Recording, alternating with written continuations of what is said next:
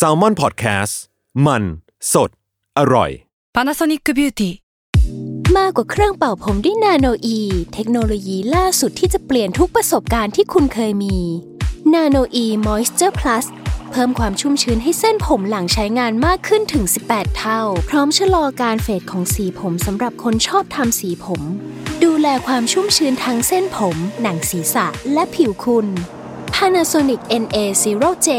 มีเทคโนโลยี nano-e ที่ care only you Another day is here and you're ready for it. What to wear? Check. Breakfast, lunch and dinner? Check. Planning for what's next and how to save for it? That's where Bank of America can help. For your financial to-dos, Bank of America has experts ready to help get you closer to your goals. Get started at one of our local financial centers or twenty-four seven in our mobile banking app.Find a location near you at bankofamerica.com slash talk to us. What would you like the power to do? Mobile banking requires downloading the app and is only available for select devices. Message and data rates may apply. Bank of America เอ็น เอ member เอฟ ดี ไอ ซี. เดอะรุกกี้มัมคุณแม่มือสมัครเลี้ยงกับนิดนกสวัสดีค่ะเดอะรุกกี้มัมคุณแม่มือสมัครเลี้ยงกับนิดนกค่ะวันนี้จะมาชวนอ่านหนังสือหนึ่งเล่มที่เพิ่งจะออกเมื่อไม่นานมานี้เองจริงก็ได้มาจากช่วงงานมหกรรมหนังสือเออนี่ก็เป็นความรู้ใหม่เหมือนกันนะคืองานหนังสือเราก็จะรู้จักว่ามันชื่องานหนังสือใช่ป่ะแต่ว่าเพิ่งรู้จากแบบน้องว่าในหนึ่งปีเนี่ยคือมันงานหนังสือสองครั้งเนี่ยชื่อมันไม่เหมือนกันเว้ยถ้าเป็นงานตอนเดือนมีนาคมเขาจะเรียกว่างานสัปดาห์หนังสือแห่งชาติและงานอะไรนะสัปดาห์หนังสือนานาชาติอะไรประมาณเนี้ยแต่ว่าพอเป็นเดือนตุลาคมมันจะเรียกว่างานมหกรรมหนังสือแห่งชาติหรือว่า Book Expo ซึ่งแบบอ้าวไม่เห็นไม่รู้คือเราความแบบคนไปเดินงานอะเราก็จะไม่รู้ความแตกต่างหรอกเรารู้แค่ว่าโอเคปีนึงอะมันมีสองครั้งก็คือปิดเทอมอะปิดเทอมใหญ่กับปิดเทอมเล็กจะมีงานเอ่องานสัปดาห์หนังสือใช่ไหมดังนั้นเป็นความรู้ที่เอ่อรู้ไว้ก็ได้นะคะไม่รู้ก็ไม่เป็นไรนะคะไม่ไม่ได้มีผลอะไรกับชีวิตก็คืองานที่เพิ่งจบไปเนี่ยเดือนตุลาคมเนี่ยเขาเรียกว่างานมหกรรมหนังสือแห่งชาติซึ่งก็จัดที่ศูนย์ศิริกิติ์เนาะดีว่ะอ่ะอันนี้นอกเรื่องแต่ว่าโดยรวมๆนะเราคิดว่าเป็นสมการรอคอยนะจากการแต่ก่อนที่เรามางานหนังสือทุกครั้งเนาะที่ศูนย์ศิริกิติ์แล้วตอนนี้ศูนย์ศิริกิติ์มันมันได้รับการมันไม่ใช่การรีโนเวทด้วยนะมันคือการทุบทิ้งอ่ะมันคือการทุบทิ้งแล้วสร้างใหม่ก็เลยมีความเป็นศูนย์การประชุมแห่งชาติจริงๆเท่าที่เท่าที่เห็นกับแบบเราอาจจะยังไม่ได้สำรวจจนทั่วนะคะแต่ว่าเป็นการเดินหลง เดินหลงขึ้นไป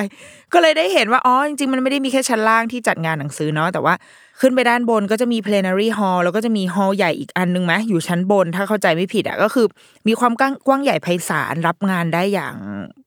อย่างเยอะกว่าเดิมเยอะเลยทีเดียวหรืออย่างงานหนังสือเราก็คิดว่าสำหรับเราเราชอบนะเราชอบที่จัดที่นี่แล้วก็ทุกบูธทุกซุ้มทุกอะไรอ่ะมันรวมอยู่ในฮอลล์เดียวอ่ะอยู่ในแบบอยู่ในที่เดียวไม่ต้องเดินไปตรงนู้นขึ้นชั้นหนึ่งชั้นสองเนี่ยคือทุกคนอยู่ในฮอลล์เดียวกันหมดดังนั้นถ้าเรามางานหนังสือเรามั่นใจได้แน่ๆว่าถ้าเราไม่เมื่อยขาตายไปซะก่อนอ่ะเราเดินครบทุกบูธแน่นอนเออมันมันเรารู้สึกว่าเออการจัดแบบนี้มันก็โอเคอยู่นะแล้วก็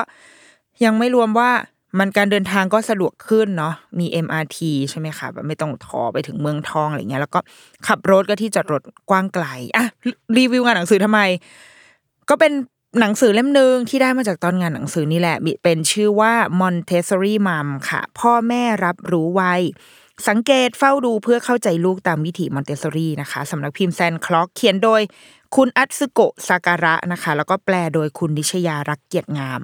รูปเล่มหน้าปกน่ารักทีเดียวถ้าเกิดมองผ่านๆอาจจะไม่รู้สึกว่านี่เป็นหนังสือแบบ parenting เนาะ ดูไม่ค่อยออกเท่าไหร่ว่าเอ๊ะเล่มนี้เป็นเรื่องเกี่ยวกับแบบเด็กเหรอพ่อแม่การเลี้ยงเด็กเหรอจะไม่ค่อยไอ้นี่เท่าไหร่แต่ว่าหน้าปกน่ารักแล้วก็คนแปลแปลได้ค่อนข้างโอเคอ่านอ่านสบายเราก็ไม่รู้หรอกเขาแปลดีไม่ดีเพราะว่าอะไรมันมาจากภาษาญี่ปุ่นไงกูจะไปรู้ได้ไงแล้วก็แต่ว่าเอาเป็นว่าอ่านรู้เรื่องเข้าใจได้ง่ายแล้วก็จัดรูปเล่มมาได้ค่อนข้างโอเคทีนี้มันก็มี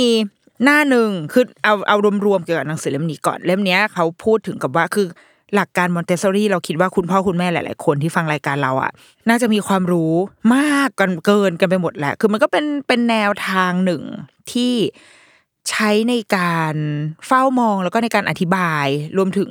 กลายเป็นแนวทางการจัดการศึกษาให้กับเด็กด้วยเนาะ ของคุณมาเรียมอนเตสซอรีทีเนี้ยมันก็จะมีคีย์เวิร์ดอยู่ประมาณ สามถึงสี่ คำแหละของมอนเตสซอรีอย่างเช่นจิตซึมซาบใช่ไหมของเด็กช่วงรับรู้วัยเจตจำนงอะไรมันมีคำศัพท์เหล่านี้อยู่ซึ่งสำหรับเรานะเอาตามความเข้าใจสำหรับเราเลยมันคือการที่ผู้ใหญ่ที่อยู่รอบตัวเด็กอะค่ะให้ความเฝ้ามองอะใช้คำว่าเฝ้ามองและมีพื้นที่ให้เด็กได้สามารถเติบโตได้สามารถจัดการตัวเองได้สามารถเรียนรู้ตามเจตจำนงที่เขาต้องการดังนั้นเพื่อให้เขาได้สามารถแบบมีเจตจำนงที่ต้องการสภาพแวดล้อมเราก็จะเป็นคนเอื้ออำนวยความสะดวกตรงนี้ไว้ให้และเราจะรู้ได้ยังไงล่ะว่าเขารู้หรือไม่รู้อะไรบ้างหน้าที่ที่สำคัญของผู้ใหญ่ที่อยู่ใกล้ๆเด็กก็คือต้องเฝ้ามองต้องมีสายตาที่ค่อนข้างละเอียดอ่อนเพราะว่าเวลาเราอ่านหนังสือของมอนเตสซอรีเนี่ยทั้งของคุณมาเรียมอนเตสซอรีที่แบบแกเขียนบันทึกของแกรวมถึงหนังสือตำราทั้งหลายแหล่หรือหนังสืออะไรก็ตามที่มันมีคำว่ามอนเตสซอรีเนี่ยเขาก็จะพูดเล่าถึงอย่างช่วงความประทับใจคุณมาเรียมอนเตสซอรีจะชอบมีคำว่าได้เห็นแล้วก็รู้สึกประทับใจได้เฝ้ามองเด็กคนนึงนั่งทำไอ้นู้นอันนี้คือเหมือนมันเป็นการมองอย่างละเอียดมันไม่ใช่การแค่หันไปแล้วก็โอเคลูกกำลังต่อบล็อกอยู่แล้วก็หันมานั่งทำงานจบแต่มันคือการนั่งมองจริงๆมองโดยที่ไม่ได้เข้าไปก้าวก่ายเลยทั้งสิ้นว่าอ๋อตอนนี้เขากำลังต่อบล็อกเอ๊ะเขาติดอะไรอยู่ตรงไหนหรือเปล่าเขากำลังสนใจอะไรเป็นพิเศษเพราะในการต่อบล็อกมันไม่ใช่ just ต่อเนาะถ้าเรานั่งมองอย่างละเอียดจริงๆเราจะเห็นว่าบางทีเป้าหมายของเด็กในวันนั้นที่เขาทำอ่ะเขาอาจจะไม่ได้อยากให้มันสูงก็ได้นะแต่ว่าผู้ใหญ่จะรู้สึกว่าเฮ้ยทำไมวันนี้ลูกต่อบล็อกไม่สูงวะมันมีความผิดปกติอะไรหรือเปล่าต้องพบหมอและนัดเลยกดไลน์ไปนัดเนี่ยแต่จริงๆแล้ววันนั้นเด็กอาจจะมีเป้าหมายอื่นอย่างเช่นวันนี้เขากำลังสำรวจ texture ของมันก็ได้ดังนั้นเขาเลยไม่ต่อเอามานั่งจับๆแล้วก็อาจจะโยนเพราะเพื่อจะฟังเสียงอะไรเงี้ยเราก็ไปตีแล้วว่าเฮ้ยพฤติกรรมมีปัญหาปะเนี่ยโยนทำไมโยนของคุณหมอคะทำไมลูกโยนของเล่นอ่ะก็เป็นความพารานอยของพ่อแม่ไปแต่จริงๆแล้วถ้าอ่ะถ้าเรา follow ตามแนวทางของมอนเตสซอรีบางทีการเฝ้ามองมันจะทำให้เราพบเห็นว่าณตอนนั้นเด็กกำลังสนใจอะไรติดขัดตรงไหนหรือเขามีเป้าหมายอะไรแล้วและเขาผ่านมันไปได้ยังไงโจทย์ที่เขาตั้งในวันนั้นเนี่ยเขาผ่านไอ้ทาสนั้นไปได้ยังไงการต่อบล็อกการสำรวจบล็อกของเขาอะเหล่านี้อันนี้คือไอเดียแบบคร่าวๆเนาะของความมอนเตสซอรีทีเนี้ยเล่มนี้ค่ะก่อนหน้านี้มันก็จะเป็นเรื่องของการแบบเลี้ยงลูกใช่ไหมแบบว่าเอ้ยลูกจัดสภาพแวดล้อมยังไงควรจะทำอย่างงู้นอย่างนี้กิจกรรมกิจกรรมแต่ว่าเล่มนี้ตั้งใจจะสื่อสารกับพ่อแม่เราเลยชอบที่ชอบนี่ชอบชอบชื่อเรื่องด้วยคือเหมือนเป็นการล้อพ่อแม่คือเขาจะบอกว่าเด็กมีช่วงรับรู้วัยของเขาแต่การที่เราจะมองเห็นว่าเด็กรับรู้วัยหรือไม่อ่ะเราต้องรับรู้วัยด้วยเพราะไม่อย่างนั้นเราจะไม่มีทางเห็นร่องรอยการเรียนรู้ของเด็กเลยไม่ว่าเราจะเชื่อในมอนเตสซอรีหรือไม่เชื่อก็ตามนะแต่เราว่าคำว่ารับรู้วัยมันสำคัญสำหรับพ่อแม่มากสำหรับการการเลี้ยงดูและเราคิดว่ามันก็คงจำเป็นไปเรื่อยๆไปจนถึงไปจนกว่าเราจะแบบตายจากกันน่ะเพราะว่ามันมันก็คือการใส่ใจกับคนคนหนึ่งจริงๆอาจจะไม่ใช่แค่กับลูกด้วยนะอาจจะหมายถึงกับทุกความสัมพันธ์ด้วยซ้ำว่าบางทีถ้าเราเซนส์ได้รับรู้ได้บางอย่างว่าเฮ้ยตอนนี้เรากำลังอยู่ในสเตจไหนของความสัมพันธ์หรือวันนี้แฟนของเราอยู่ในสเตจไหนเขากำลังให้ความสนใจกับอะไรเราเราก็ยินดีที่จะ please หรือว่ายินดีที่จะคุยหรือว่าเรื่องวันนี้เราไม่คุยกันเรื่องเครียดๆเลยเพราะว่าเราเซนส์ได้ว่าวันนี้เขามีเป้าหมายหรือเขามีความอารมณ์ขุ่นมัวหรืออะไรเงี้ยมันคือการรับรู้มันคือการเซนส์ได้ถึงคนที่อยู่ด้วยกันเราเลยคิดว่าไอ้คอนเซปต์เนี้ยการเฝ้ามองอย่างเข้าใจเฝ้ามองด้วยความเมตตากรุณานึกภาพแบบเวลาดูภาพคุณมอนเตสซอรีอย่างเงี้ยก็จะมีแววตาที่ดูแบบอ่อนโยนไปหมดอะเหมือนพยายามจะมองเฝ้ามองเข้าใจกรุณาเมตตาพ่อแม่จำเป็นอย่างยิ่งที่จะต้องมีความรับรู้ไวมองให้เห็นว่าตอนนี้ลูกของเรากำลังอยู่ในสเตจไหนพอพูดมาถึงแค่นี้ก็คือเริ่มคิดแล้วแบบโอ้โหแม่งชีวิตการทำงานเดิมทีก็คือยากอยู่แล้วแม่งกูยังต้องมารับรู้พัฒนาการลูกอีกเหรอมันยากทำไมชีวิตยากเย็นขนาดนี้ก็ใช่ไหมก็ไม่รู้ก็ได้ก็ไม่ได้เป็นอะไรแต่ว่าถ้ารู้เราคิดว่ามันก็อาจจะสนุกดีเพราะเพราะอะไรเพราะว่ามันอาจจะทำให้เราไม่เครียดในบางเรื่องอ่ะในบางเรื่องที่บางทีเราแบบ ทำไมลูกทำแบบนี้หรือเมื่ออย่างเมื่อกี้แบบทำไมลูกมันไม่ยอมต่อให้สูงค่ะคุณหมอเขาไม่ผิดปกติอะไรหรือเปล่าคะมันอาจจะเป็นแค่ช่วงเวลานั้นเฉยๆที่เขาสนใจอ่ะซึ่งตอนเราอ่านเล่มเนี้ยมันมีอันนึงเว้ยที่เหมือนกับอ่าเด็กอ่ะก็ตัดกระดาษใช่ไหมก็ตัดตัดตัดไปแล้วพ่อแม่ก็แบบงงมากว่าทำไมมันตัดอยู่แต่แบบเดิมวะตัดเป็นสี่เหลี่ยมอ่ะตัดแบบเอากระดาษมาตัดครึ่งตัดครึ่งเสร็จแล้วก็ตัดครึ่งแล้วก็ตัดครึ่งตัดครึ่งอย่างเงี้ยแล้วแม่ก็โอ๊ยทำไงดีทำไมลูกฉันไม่ไม่เปลี่ยนเลยมันเบื่อไปหมดแล้วก็เปลืองกระดาษไปหมดแล้วแต่ว่าสุดท้ายพอเพราะว่าเป้าหมายของผู้ใหญ่อ่ะเรารู้สึกว่าเฮ้ยถ้าตัดได้เราก็พอละไงแล้วเราก็แบบไปตรงอื่นไปตัดอย่างอื่นบ้างแต่ว่าเด็กอ่ะเขากำลังสนใจกระบวนการที่เขาทำอยู่เขาอาจจะมีเป้าหมายบางอย่างที่เรามองไม่เห็น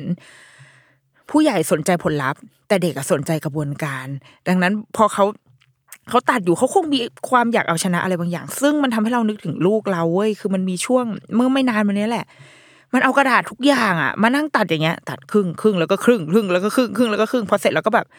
อันนี้เป็นเงินอันนี้เป็นการ์ดบางทีก็เอามาวาดรูปเป็นการ์ดเป็นไพ่อ่ะแล้วเอามาเล่นตัดอย่างเงี้ยทุกวันจนเราแบบว่าเราบอกลูกว่าแบบลูกเราพอกันบ้างไหมฉันก็ไม่ใช่พ่อแม่เรียนรู้ไวไง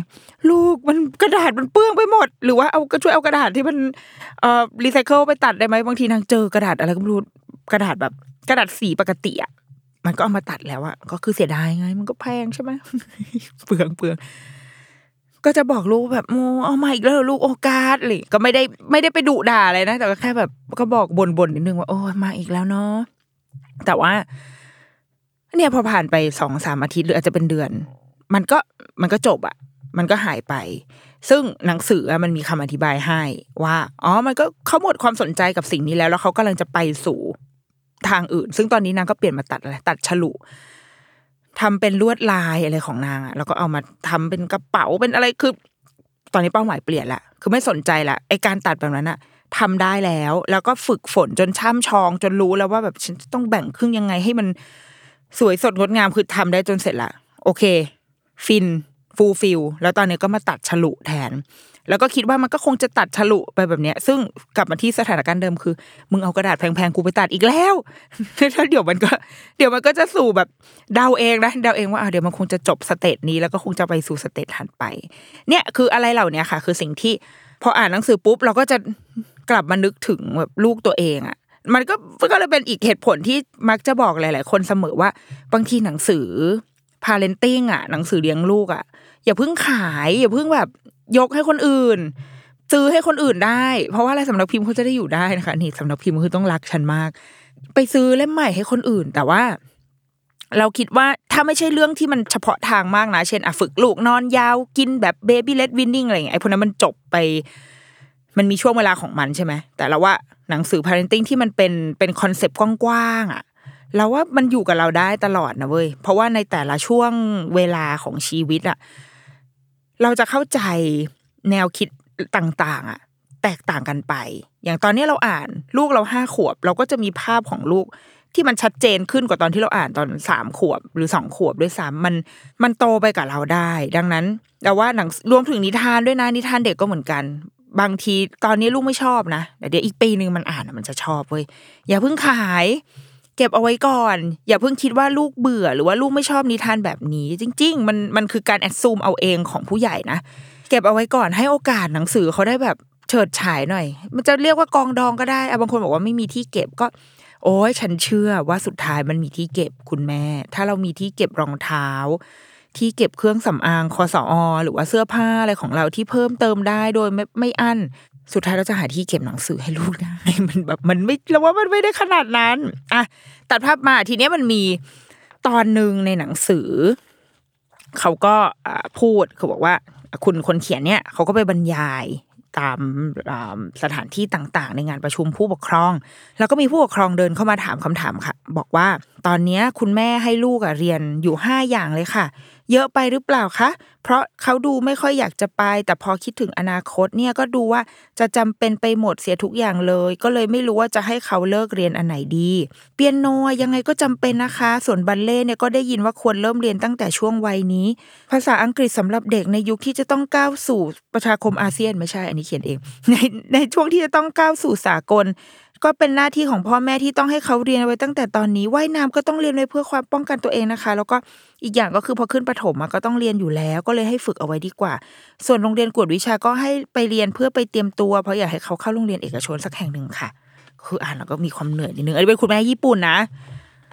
ซึ่งก็ไม่ต่างจากแบบคุณแม่ไทยเท่าไหร่แล้วคุณแม่ก็ยังถามต่อว่าควรให้เขาเลิกเรียนอันไหนดีอาจารย์คิดว่าควรให้เรียนเสริมทักษะสักกี่อย่างดีคะแล้วคุณคนเขียนก็บอกว่าวิธีการตั้งคำถามแบบนี้อาจจะฟังดูสุดโต่งไปสักหน่อยแต่คิดว่าน่าจะมีคุณแม่หลายท่านที่อยากถามแบบนี้ไม่มากก็น้อยพออ่านมาถึงตรงนี้ก็รู้สึกว่าเออเป็นคำถามที่น่าสนใจแล้วก็มันมันแมทช์กับช่วงเวลาที่อย่างที่บอกลูกเราตอนนี้ห้าขวบเนาะหลายๆคนที่แบบฟังกันมาตามกันมาก็เป็นคุณแม่รุ่นรุ่นเดียวกันอะลูกก็จะอยู่ในวัยนี่แหละสี่ขวบห้าขวบสังเกตได้จาก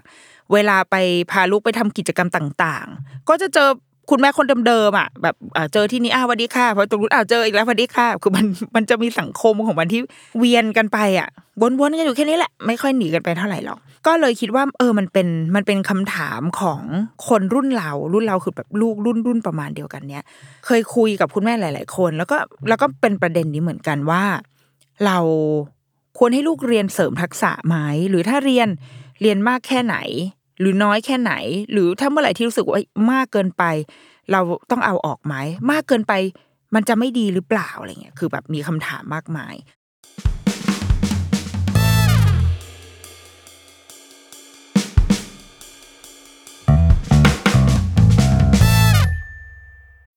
When you need mealtime inspiration, it's worth shopping Kroger, where you'll find over thirty thousand mouth-watering choices that excite your inner foodie. And no matter what tasty choice you make, you'll enjoy our everyday low prices, plus extra ways to save, like digital coupons worth over six hundred dollars each week. You can also save up to one dollar off per gallon at the pump with fuel points. More savings and more inspiring flavors make shopping Kroger worth it every time. Kroger, fresh for everyone. Fuel restrictions apply.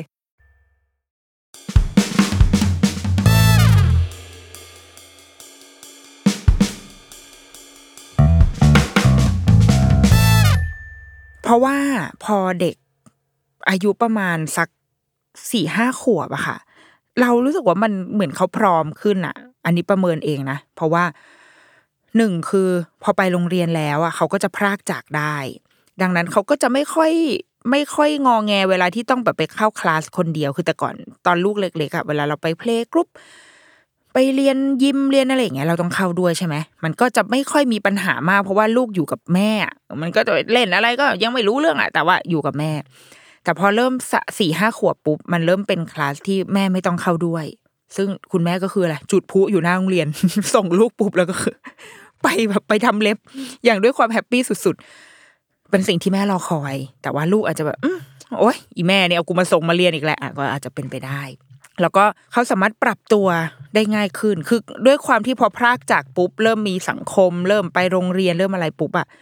เขาก็จะปรับตัวเข้ากับสถานที่ใหม่ๆการไปเรียนไปเจอเพื่อนใหม่ๆอ่ะมันจะไม่ค่อยยากมากเหมือนสมัยตอน สองถึงสาม ขวบแล้วดังนั้นเราก็เลยจะมองว่าเออลูกพร้อมพร้อมแบบที่ว่าไปที่ไหนก็ได้แล้วมันไม่ค่อยไม่ค่อยมีปัญหาอะไรอาหารอาหารการกินอะไรก็ปกติแล้วอ่ะเออไม่ไม่ได้ต้องนอนกลางวันหลายๆคนตอนบ่ายเรียนได้แล้วไม่ได้นอนกลางวันมีแรงเหลือเฟือเลยทำให้เป็นช่วงที่หลายๆคนเริ่มไม่ต้องหลายๆคนอ่ะกู้ด้วยนี่แหละเริ่มแบบว่าพาไปเรียนเสริมรุ่นนี้อย่างเช่นอ่ะที่ที่ทิศการก็ดนตรีดนตรีก็เช่นเปียโนไวโอลินเชลโลกีตาร์กลองอ่ะเป็นต้นไปเรียนกีฬาเรียนว่ายน้ำเรียนเทนนิสแบดมินตันเทควันโดเรียนกอล์ฟเรียนอะไรมากมายยิงปืนน่าจะยังไม่ถึงน่าจะยังไปไม่ถึงจุดนั้นปันจัดสีรัดอย่างเงี้ยหรอยังไม่ต้องไหมมึงเอาง่ายๆก่อนเออยิมนาสติกใช่ไหมยิมนาสติกฟุตบอลอ่ะเป็นต้นก็จะเริ่มเรียนกันในช่วงนี้หรือก็อาจจะเป็นทักษะอื่นๆอย่างเช่นโคดดิ้งอ่าต่อเลโก้โรเลโก้โรบอทศิลปะดนตรีไทยหลากหลายมากเป็นช่วงวัยนี้แหละประมาณห้าขวบแล้วก็หลายๆโรงเรียนก็จะเริ่มรับที่ห้าขวบด้วยค่ะบางบ้านอ่ะเราเห็นบางบ้านก็จะมีมีจำกัดเอาไว้เลยว่าอ่ะในหนึ่งสมมุติในหนึ่งเทอมเสียว่าครึ่งปีจะเรียนสองครั้งเรียนสองอย่างและมาดูกันว่า โอเคไม่โอเคอันไหนไปต่ออันไหนไม่ไปต่อแล้วก็ไปอีกสองอย่างเพราะว่าทุกอย่างก็คือใช้เงินเนาะมันมันมันมีเงินเนี่ยมันมีค่าใช้จ่ายเกิดขึ้นอ่ะเขาอาจจะคอนเซิร์นเรื่องเงินแล้วก็อาจจะคอนเซิร์นเรื่องแบบเวลาด้วยส่วนหนึ่งแหละเพราะว่ามันก็มันก็หายไปยิ่งบางทีการเรียนพิเศษส่วนใหญ่มันต้องไปเกิดขึ้นวันเสาร์อาทิตย์อะมันก็เวลาเที่ยวหายไปใช่ไหมมันก็ไม่ค่อยไม่ค่อยดีเท่าไหร่สำหรับคุณพ่อคุณแม่ก็จะมีเรื่องเงินเรื่องเวลาที่เข้ามาเกี่ยวข้องหรือบางบ้านก็คือถ้าลูกชอบอะไรก็คือเอาเลยเรียนได้หมดได้แม่ไม่อั้นแม่ไปพร้อมกันงบประมาณเอาไว้หมดแล้วก็เป็นอีกวิธีหนึ่งเหมือนกันแต่พอถึงจุดนึงพอเราไปอ่านวนไปเจอแบบบทความหมอประเสริฐเด็กไม่ควรให้เรียนเรียนมากเกินไปก็ไม่ดีนะครับอะไรเงี้ยก็จะถึงจุดที่แบบเอ๊ะลูกฉันเรียนเยอะเกินไปหรือเปล่าหรือสองก็คืออุ๊ยเรียนไปแล้วแบบมันไม่ชอบหรือชอบหรือไม่ชอบวะไปต่อดีไหมหรือควรจะหยุดพอแค่นี้หรือไปเรียนแล้วลูกดูไม่ค่อยชอบเท่าไหร่แต่ว่าแม่ก็ยังอยากให้เรียนอยู่อ่ะจะทำยังไงดีคือเราควรจะจัดการกับมันยังไงดีแล้วว่าเป็นปัญหาแบบสากลมากๆเป็นปัญหาที่หลายๆคนอ่ะต้องเผชิญมากๆเป็นสิ่งที่เขาเรียกอะไรเราเรียบเรียงมาจากการคุยกับคุณพ่อคุณแม่หลายๆคนอย่างเช่นปัญหาที่ว่าไปเรียนได้สองครั้งอ่ะเบื่อแหละไม่ชอบแม่ก็จะแบบคือส่วนใหญ่สถาสถาบันส่วนใหญ่อ่ะเขาจะให้แบบฟรีทริอัลก็คือหนึ่งครั้งใช่ไหมหรือบางทีอาจจะไม่ได้ฟรีแต่ว่าเป็นทริอัลที่คิดราคาถูกลงมาหน่อยซึ่งไอ้ครั้งแรกอ่ะเด็กส่วนใหญ่ออกมาก็จะบอกว่าชอบหรือต่อให้บอกว่าไม่ชอบแม่จะบอกว่าแม่จะบอกว่าชอบ เพราะว่าแม่อยากให้เรียนแต่พอมาเรียนไปได้ สองถึงสาม ครั้งปุ๊บอ่ะมันจะเริ่มแบบเฮ้ยเอาละใช่ป่ะวะแล้วก็จะเริ่มงอแงไม่ค่อยอยากไปโดยยังไม่ต้องคุยกันเรื่องเหตุผลนะว่าทำไมถึงเลิกแต่มันจะมีสถานการณ์นี้เกิดขึ้นซึ่งพอมันเกี่ยวข้องกับเงินอ่ะคือถ้าสมมติค่าเรียนแบบยี่สิบบาทไม่ซีเรียสเลยแม่ก็คือได้เลิกไปแต่พอค่าเรียนแบบอ่ะครั้งละ สองพัน มันจะเริ่มใช่ไหมมันเริ่มถูกนำไปพิจารณาในชีวิตเกิดขึ้นหรือว่าบางคนเรียนเรียนไปแล้วแล้วก็มันไม่ค่อยแฮปปี้อย่างล่าสุดได้คุยกับแบบคุณแม่คนหนึ่งก็ไปเรียนดนตรีแล้วปรากฏว่าคือจริงๆลูกอ่ะเริ่มไปเนี่ยเพราะว่าชอบนะชอบแบบอยากลองเรียนอ่ะก็ไปเรียนไปเรียนดนตรีแต่ว่าพอไปเรียนได้สักพักนึงก็คือด้วยความที่เออมันต้องมันต้องอาศัยการฝึกฝนน่ะเออต้องแบบกลับบ้านมาซ้อมนะคุณครูก็อยากให้คุณแม่แบบดูแลให้เขี่ยวเข็นหน่อยให้ลูกซ้อมหน่อย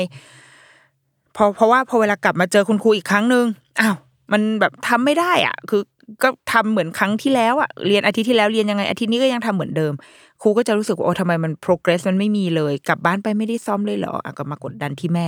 แม่ก็แบบโอ้ยแม่ก็ให้ซ้อมละค่ะแต่ว่าลูกมันไม่ซ้อมค่ะมันอยู่บ้านมันไม่เอาหรือแบบพอเวลาแม่พูดก็จะแบบหูทวนลมอ่ะไม่ฟังแม่ให้ทำแบบนี้ก็จะไม่ทำอะไรเงี้ยก็เกิดเป็นแบบปัญหาความสัมพันธ์ทำให้หลังๆก็จะอิดออดงอแงไม่ค่อยอยากเรียนแม่ก็ไม่รู้คือความแม่ซึ่งเราว่าไม่ผิดเลยนะมันก็จะรู้สึกว่าเอ๊ะเราควรที่จะให้ลูกมีความอดทนมากกว่านี้อีกนิดนึงไหมคือชีวิตมันก็ต้องเจอสิ่งที่ยากหรือเปล่าแล้วต้องผ่านไปให้ได้หรือจริงๆแล้วไอ้คอนเซปต์นั้นมันเร็วเกินไปสำหรับลูกกูที่อายุห้าขวบวะยังไม่ห้าด้วยสี่ขวบกว่าถ้าตอนนี้มันไม่มีความสุขก็ควรจะเลิกหรือเปล่าวะตีกันตอนนี้ความคิดตีกันแล้วก็ไม่มีใครฟันธงให้ได้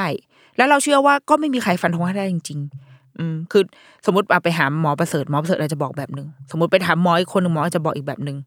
แล้วเป็นหน้าที่ของแม่เหมือนกันคือเรา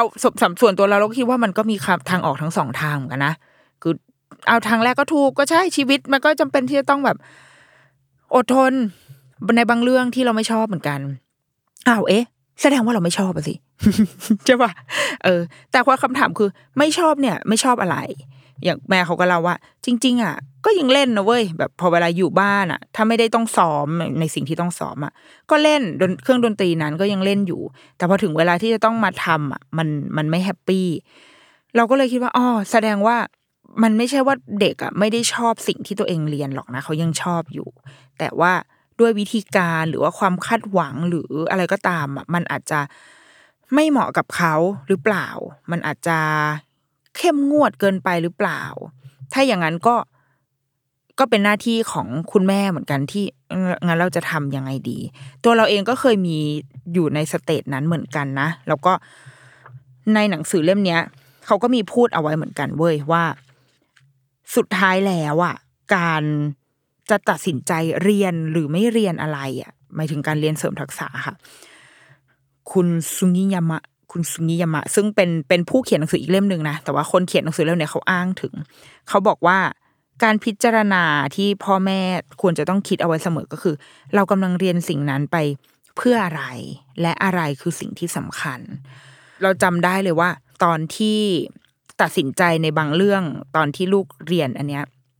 เราก็คิดถึงสิ่งนี้เหมือนกันว่าตอนนั้นคิดว่าจะเลิกดีไหมแล้วเราก็คิดว่าตอนที่เรามาเรียนอันเนี้ยเป้าหมายคืออะไรเราเริ่มต้นมายังไงก่อนเราเริ่มต้นมาจากยังไงอ๋อเริ่มต้นมาเพราะว่าลูกอยากเรียนลูกสนใจแล้วก็เขาทำได้ดีในตอนแรกๆแล้วหลังจากนั้นมันเกิดอะไรขึ้นอ่ะมันก็อาจจะเป็นด้วยวิธีการด้วยด้วยอะไรหลายๆอย่างอ่ะที่มันทำให้เราซัฟเฟอร์แล้วมันส่งก่อให้เกิดปัญหาอะไรบ้างกับตัวเรากับลูกเรื่องที่ใหญ่ที่สุดที่เราไม่อยากให้เกิดขึ้นก็คือความสัมพันธ์เราไม่อยากให้ความสัมพันธ์ของของแม่กับลูกเสียไปไม่ว่าลูกจะเกลียดอะไรไปก็ได้แต่ห้ามเกลียดแม่ คือถ้าอยู่อยู่กับเราเราก็อยากให้มันเป็นรูปแบบความสัมพันธ์ที่โอเคเหมือนกันเราไม่อยากที่จะเป็นรับหน้าที่เอาภาระที่มันควรจะเป็นงานของโรงเรียนอะไรเงี้ยมากองเอาไว้ที่เราแล้วเราก็มาแบบตีหน้ายักษ์ใส่ลูกบีบบังคับให้ลูกทำในสิ่งที่เขาควรจริงๆเขารักแต่ว่าพอมาโดนบังคับให้ทำก็อาจจะกลายเป็นต่อต้านอะไรเงี้ยรู้สึกว่าเฮ้ยอันนี้อาจจะไม่ใช่แหละแล้วเป้าหมายเรามาเรียนสิ่งนี้เพื่ออะไรเรามาเรียนสิ่งนี้เพื่อให้เขาอ่ะสมมติอย่างเป็นการเรียนดนตรีอย่างเงี้ยสำหรับเรานะถ้าสำหรับเราเป้าหมายของเราคือเพื่อให้เขามีภาษาอีกหนึ่งภาษามีขยายขอบเขตการแสดงออกและการรับรู้ของเขาจากเดิมมีภาษาไทยอ่ะเคยรับรู้ภาษาอังกฤษอย่างเงี้ยเรารู้สึกว่าดนตรีมันก็คือภาษาอีกหนึ่งภาษาที่มันมีความสุนทรีของมันเราอยากให้เขามีขอบเขตอันเนี้ยขอบเขตในการรับเข้าและเอาออกเพิ่มขึ้นแล้วก็เอนจอยกับมันเหมือนเป็นเพื่อนอ่ะเหมือนมีมีมีภาษาหนึ่งเป็นเพื่อนที่ใช้ในการสื่อสารเพราะว่ามันอาจจะง่ายและตรงไปตรงมาที่สุดเพราะแค่เดินไปจิ้มจิ้มนิ้วบนเปียโนมันเสียงมันก็ออกแล้วมันสื่อสารความรู้สึกอารมณ์อะไรของเขานะตอนนั้นได้แล้วหรือถ้าไม่รู้สึกไม่รู้ว่าจะคุยกับใครก็คุยกับไวโอลินของเธอเหมือนเวลาเราวันไหนเราแบบไม่โอเคเราก็ไปนั่งตีกลองของเราอย่างเงี้ยมันคือมันเหมือนมันมีเพื่อนอ่ะมันมีพื้นที่ให้เราได้ได้ไปทำอะไรบางอย่างอ่ะโดยที่ไม่เราไม่ได้คิดถึงความเป็นเลิศเลยสำหรับแม่นะอันนี้เป้าหมายของแม่คือไม่ได้นึกถึงความการความเป็นเลิศการแข่งขันการขึ้นโชว์อะไรแบบเนี้ยไม่ได้นึกถึงเลยเราแค่ต้องการให้เขามีเพื่อนเป็นดนตรีเป็นเครื่องดนตรีเครื่องดนตรีหนึ่งและมีหนทางในการรับเข้าและเอาออกความคิดความรู้สึกของตัวเองเท่านั้นนี่คือเป้าหมายของเราก็เลยทำให้คิดว่าอ้อถ้าอย่างนั้นอาจจะไม่ค่อยใช่อันเดียวกันกับที่เราเชื่อแล้วก็อีกหนึ่งอย่างก็คือถามว่าและอะไรคือสิ่งสำคัญในการเรียนสิ่งเนี้ยอะไรคือสิ่งสำคัญเราก็คิดว่ามันคือความสุขดนตรีมันต้องผูกมากับความสุขอะผูกมากับความสุขผูกมากับอารมณ์ความรู้สึกที่มันสะท้อนกันไปมาระหว่างเสียงดนตรีกับลูกอย่างเงี้ยแต่เมื่อไหร่ก็ตามที่เสียงดนตรีที่มันควรจะมีความสุขคือถ้าเราไม่ได้เปิดเพลงแบบว่าโอ้โหแบบกลูมี่ขึ้นมาอย่างเงี้ยแต่ว่าเรารู้สึกว่าต่อให้เป็นเพลงกลูมี่แต่ถ้าเราคอนเนคกับมันมันก็คือมันก็คือความสุขมันคือห่วงเวลานั้นที่เราผูกพันกับดนตรีใช่ป่ะแต่ถ้าเราไม่ได้อยากฟังไม่อยากเล่นไม่อยากอะไรเงี้ยมันไม่ใช่ความสุขแล้วว่ะมันไม่มันมันมันไม่น่าจะถูกต้องแล้วถ้าเป้าหมายของเราสิ่งที่สำคัญที่สุดของการเรียนอันเนี้ยคือความสุขงั้นเราว่าไม่ใช่เราว่าไอการตอบคำถามสองอันเนี้ยแอบสำคัญเหมือนกันที่ว่าเราจะเราจะยังไปต่อหรือว่าเราจะพอแค่นี้เพราะเมื่อไหร่ก็ตามที่เราตอบคำถามอันนี้ได้ค่ะหนทางมันมีอย่างอื่นนะเว้ยเช่นถ้าลูกยังชอบอยู่สมมติลูกไปเรียนอ่าสมมติลูกไปเรียนไวโอลินลูกยังชอบอยู่แต่อาจจะไม่ถูกกับครูคนนี้งั้นเราเปลี่ยนครูเว้ยไม่เป็นไรแต่ถ้าสมมติว่าดูมาแล้วว่าอ๋อโอเคลูกไม่ได้ชอบจริงๆอาจจะซัฟเฟอร์กับการต้องแบบขยับนิ้วหรืออะไรก็ตามจริงๆมีสองทางคือเลิกหรือพักก่อนก็ได้ก็พักก่อนรอให้เขาโตเพราะหลายๆอย่างเราเรารู้สึกว่าสกิลหลายๆอย่างหรือว่าการเขาเรียกอะไรอ่ะการการทำอะไรหลายๆอย่างอ่ะพอโตขึ้นมันก็ง่ายง่ายขึ้นมาว่ะง่ายแบบง่ายแบบโดยที่อ่ะอย่างเช่นที่เคยยกตัวอย่างเมื่อวีคก่อนอย่างเช่นการว่ายน้ำเป็นต้นที่เราอ่ะเคยพาลูกไปว่ายน้ำตั้งแต่แบบอุ้ยเล็กๆเลย สี่ห้า เดือนอ่ะแล้วก็มีช่วงที่หยุดไปเพราะว่าพอรู้สึกว่าพอว่ายน้ำขึ้นมาแล้วเขาแบบมีความภูมิแพ้มีความไม่สบายอ่ะก็หยุดหยุดไปก่อนพอจะกลับมาเรียนอีกทีเอามีโควิดอ่ะก็หยุดไปอีกคือเนี่ยว่ายๆหยุดๆแล้วก็ บวกกับว่าอีลูกเนี่ยก็ไม่ค่อยไม่ชอบไม่ชอบการอยู่ในน้ำไม่ชอบการดำน้ำแล้วเราเราได้ไปอ่านความเห็นหลายๆของคุณแม่หลายๆคนเว้ยก็มีคนที่ประสบปัญหาเนี้ยเยอะมากคือเด็กไม่กล้าดำน้ำไม่อยากให้น้ำโดนหน้าไม่กล้าเอาน้ำลงไปไม่กล้าเอาหน้ามุดลงไปอะไรอย่างเงี้ยเออมันเป็นปัญหาแบบเราก็คิดว่าก็เป็นไปได้เนาะคือต่อให้เราทุกคนเกิดมาจากน้ำใช่ไหมแต่ว่ามันก็กูมาอยู่บนบกนานแล้วไงมันก็มันก็มีความลืมๆไปได้บ้างก็โอ้ยเขี้ยวเข็นโอ้ไงดีวะลูกกูจะว่ายได้ไหมเนี่ยแต่ว่าณตอนนั้นอ่ะที่เวลาที่ตัดสินใจเลิกหนึ่งก็คือเรามาเรียนสิ่งนี้เพื่ออะไรเพราะ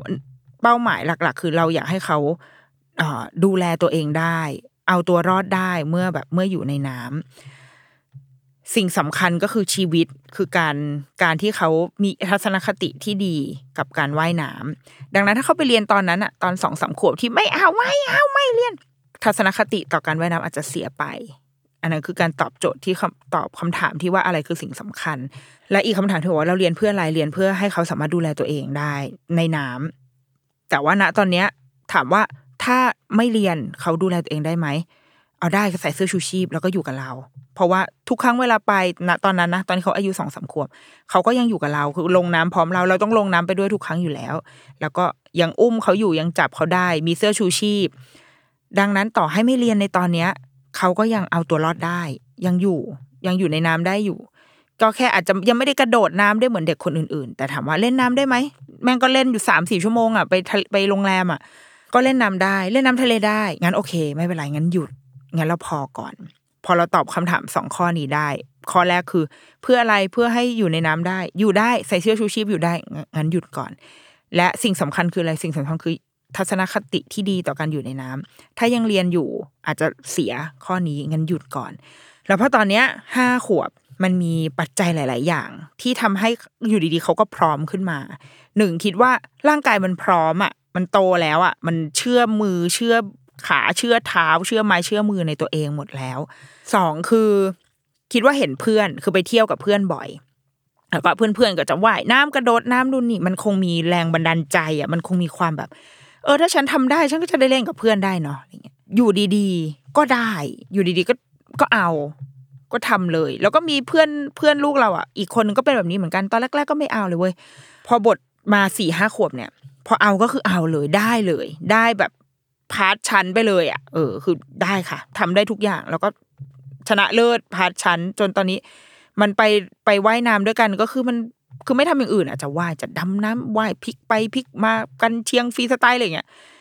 มันมีช่วงเวลาของเขาโดยที่เราไม่เสีย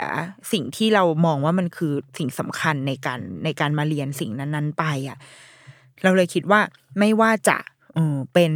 การเรียนเสริมทักษะอะไรก็ตามสองคำสองคำถามอันเนี้ยที่คุณสุคิยามะเนี่ยซุงิยามะเขาบอกเขาเขาตั้งเอาไว้แล้วว่ามันดีมากเลยนะก็คือเรากำลังเรียนสิ่งเนี้ยเพื่ออะไรและอะไรก็อะไรคือสิ่งสำคัญกลับมาที่หนังสือนะเขาก็เล่าว่าคุณซุงิยามะเนี่ยเขาก็คิดตอนแรกเขาก็ไม่ไม่เอาเหมือนกันการเรียนเสริมพิเศษแต่พอ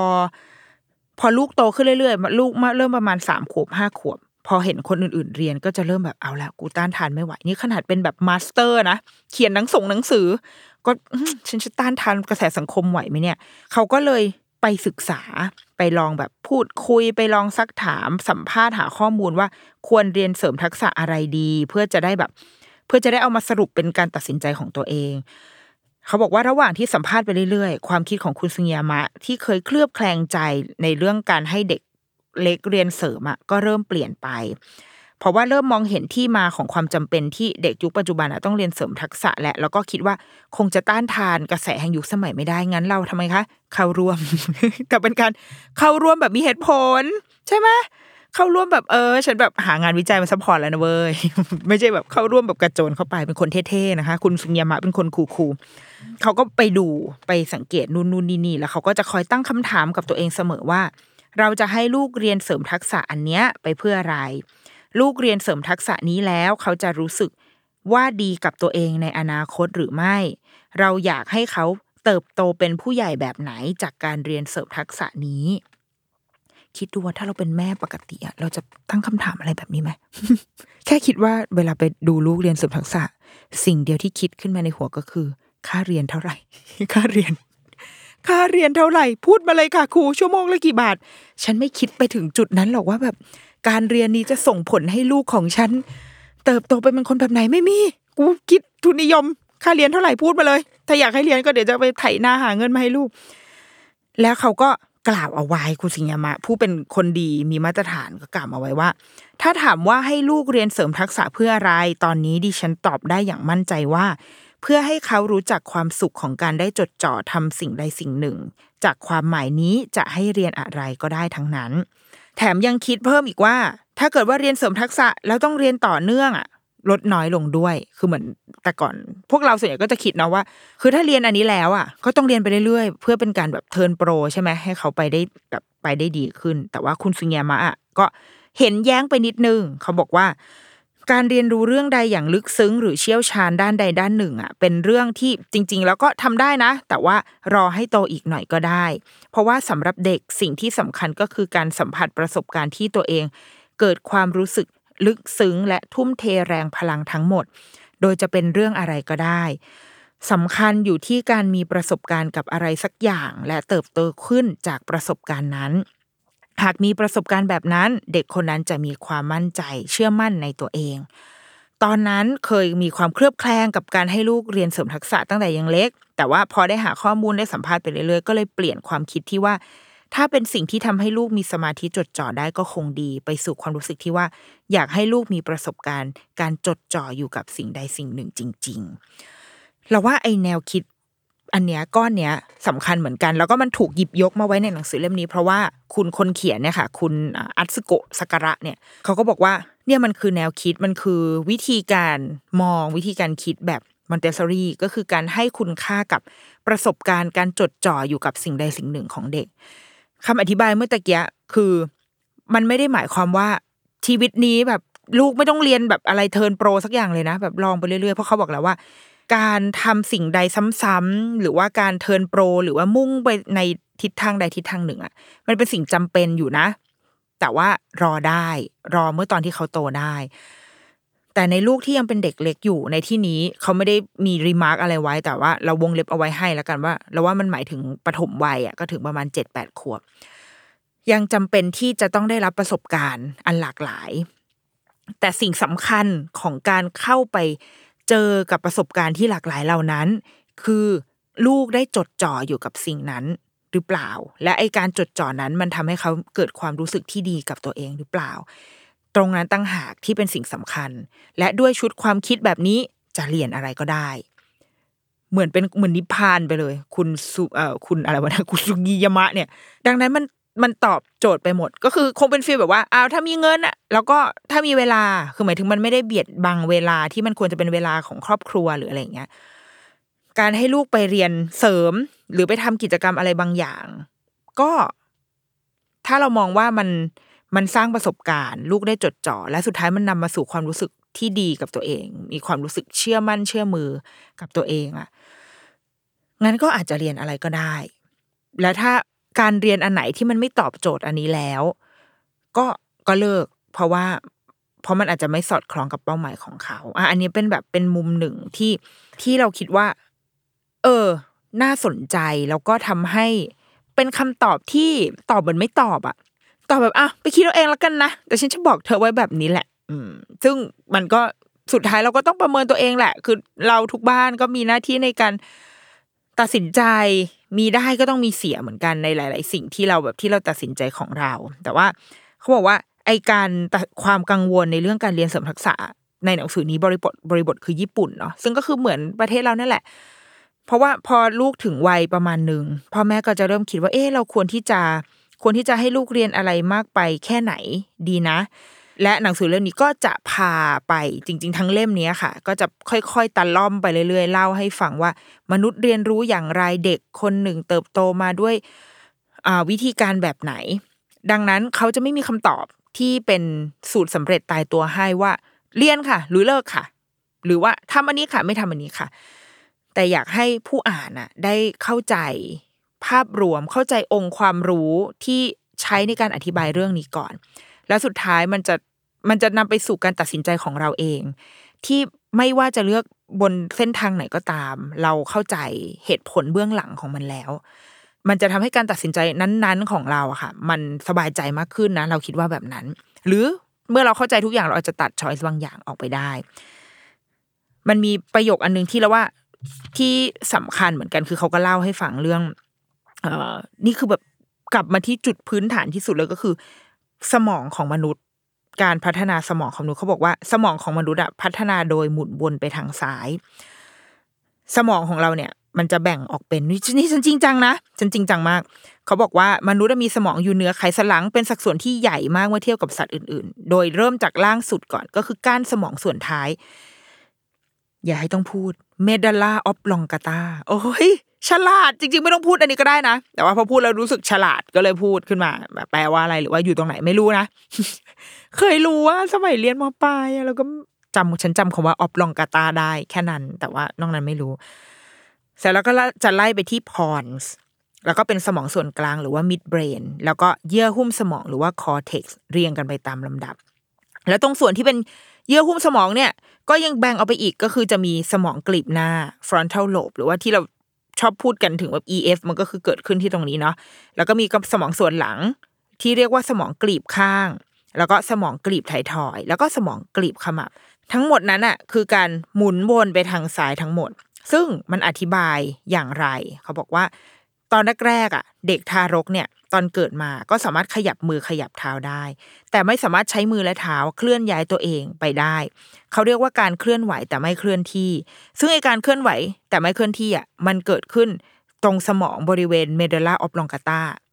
ก็คืออ่ะเริ่มต้นที่แบบสมองส่วนก้านสมองส่วนท้ายใช่ไหมเสร็จแล้วพอสมองถัดมาคือพอนที่เริ่มพัฒนาขึ้นมันก็จะเป็นการขยับแขนขาด้วยวิธีการใดวิธีการหนึ่งแต่ว่าท้องอ่ะยังอยู่กับพื้นอันเนี้ยเขาก็จะเรียกว่าการคืบก็คือยังไม่ยังไม่สามารถคลานได้แต่พอเข้าสู่สเต็ปที่สามที่เป็นสมองส่วนกลางหรือว่า mid brain ก็คือ